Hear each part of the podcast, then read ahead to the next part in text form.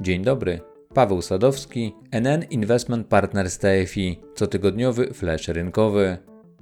Jedną z konsekwencji zeszłorocznej nieprzewidywalności zdarzeń związanych z wybuchem pandemii koronawirusa, o której wspominałem w zeszłotygodniowym komentarzu, była zmiana podejścia do oszczędzania oraz inwestowania przez Polaków. Wszystko wskazuje na to, że charakter tej finansowej transformacji będzie trwały. Do następstw rozpowszechniania się epidemii COVID-19 na początku zeszłego roku, oprócz m.in. robienia zapasów żywności oraz środków higieny, należy zaliczyć masowe wypłacanie pieniędzy z bankomatów oraz instytucji finansowych. W marcu i kwietniu 2020 roku z banków wypłacanych było miesięcznie ponad 20 miliardów złotych. Później ta fala wypływów wyraźnie opadła, ale na jesieni znów zaczęła odbudowywać się. Niezależnie od skali oraz dynamiki tej gotówkowej militaryzacji, to i tak w bankach Polacy trzymają rekordowe ilości pieniędzy. Według listopadowych danych to łączny stan depozytów gospodarstw domowych osiągnął najwyższy poziom historii. Jednak na samych depozytach terminowych jest zgromadzonych najmniej oszczędności od ponad 10 lat. W obliczu mizernego oprocentowania lokat, do czego przyczyniły się obniżki stóp procentowych przez Radę Polityki Pieniężnej do rekordowo niskiego poziomu, to coraz więcej środków gromadzonych jest natomiast na kontach. Patrząc na taką strukturę oszczędności, to można odnieść wrażenie, że wróg w postaci inflacji nie jest straszny dla dużej części krajowych oszczędzających. Nie zmienia to jednak faktu, że mając w ten sposób ulokowane nadwyżki finansowe, to mamy zagwarantowaną stratę. Jeżeli porównamy poziom stopy referencyjnej NBP z listopadową inflacją, to okazuje się, że Polska z wynikiem minus 2,9% była drugim krajem po Indiach, w którym najbardziej na świecie nie opłacało się oszczędzać. Oczywiście nie jest tak, że Polacy w ogóle nie szukają lekarstwa na postępujący spadek siły nabywczej pieniądza. Świadczy o tym m.in. zainteresowanie części uczestników rynku krajowym parkietem akcji oraz funduszami inwestycyjnymi. Inwestorska przychylność dla warszawskiej GPW została odzwierciedlona w rekordowych obrotach na giełdzie. Średnia sesyjna w 2020 roku wyniosła blisko 1,2 miliarda złotych względem niecałych 800 milionów w 2019 roku. Oprócz niskich stóp procentowych, to inwestorów indywidualnych do akcji przyciągnęły okazje inwestycyjne. W lutym i marcu zeszłego roku Obawy związane z uderzeniem pandemii w gospodarkę sprowadziły indeks WIG do poziomów niewidzialnych od prawie dekady.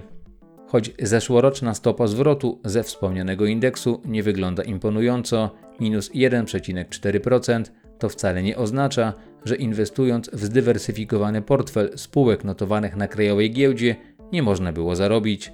Nasze fundusze akcji, dla których inwestycyjnym fundamentem jest rodzimy rynek kapitałowy, czyli NN Akcji oraz NN Polski Odpowiedzialnego Inwestowania, przyniosły dla swoich uczestników odpowiednio ponad 7% i prawie 14% zysku.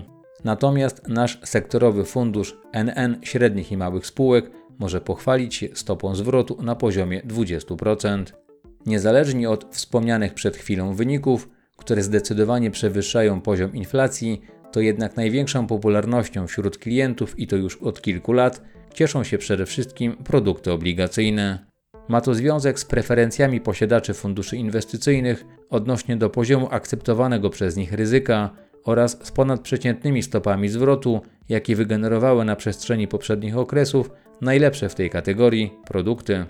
Należą do nich m.in. trzy flagowe rozwiązania dłużne NN Investment Partners TFI, a mianowicie NN krótkoterminowych obligacji, NN Obligacji Plus oraz NN obligacji.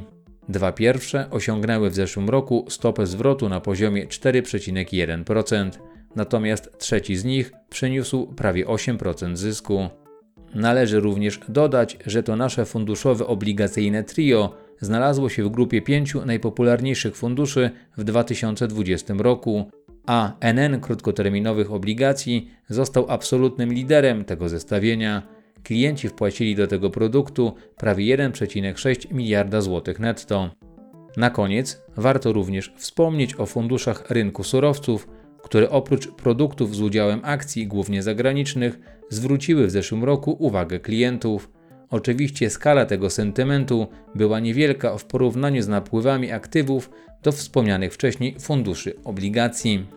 Niewykluczone jednak, że to dopiero bieżący rok będzie okresem pełnego rozkwitu inwestorskiej sympatii do rynku towarowego. Bardzo dobre zachowanie tej klasy aktywów w końcówce zeszłego oraz na początku tego roku podsyca spekulacje związane z supercyklem surowców. Dla przykładu, indeks towarowy Bloomberga w ostatnim kwartale 2020 roku zyskał 10%. Przy tej okazji warto dodać, że celem strategii naszego funduszu NN Indeks Surowców jest zapewnienie efektywnej ekspozycji na zdywersyfikowany portfel towarów oraz uzyskanie stopy zwrotu wyższej od wyniku tego wspomnianego indeksu. Co może zatem stać u podstaw dobrego zachowania cen surowców w przyszłości?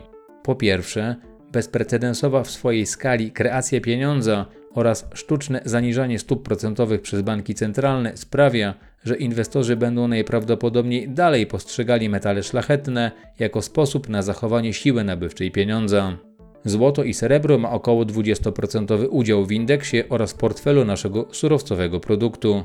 Po drugie, spodziewane ożywienie globalnego popytu, będące następstwem pojawienia się szczepionek przeciwko COVID-19, w połączeniu ze zwiększeniem wydatków rządowych na modernizację i rozwój infrastruktury, może doprowadzić do wzrostu popytu na surowce energetyczne, naturalne i przemysłowe, co może wpłynąć na wzrost ich cen. Dodatkowo, dodanie surowców do portfela inwestycyjnego może chronić realną wartość kapitału. Ceny towarów są istotnym składnikiem bezpośrednim i pośrednim inflacji. To tyle na dzisiaj i do usłyszenia.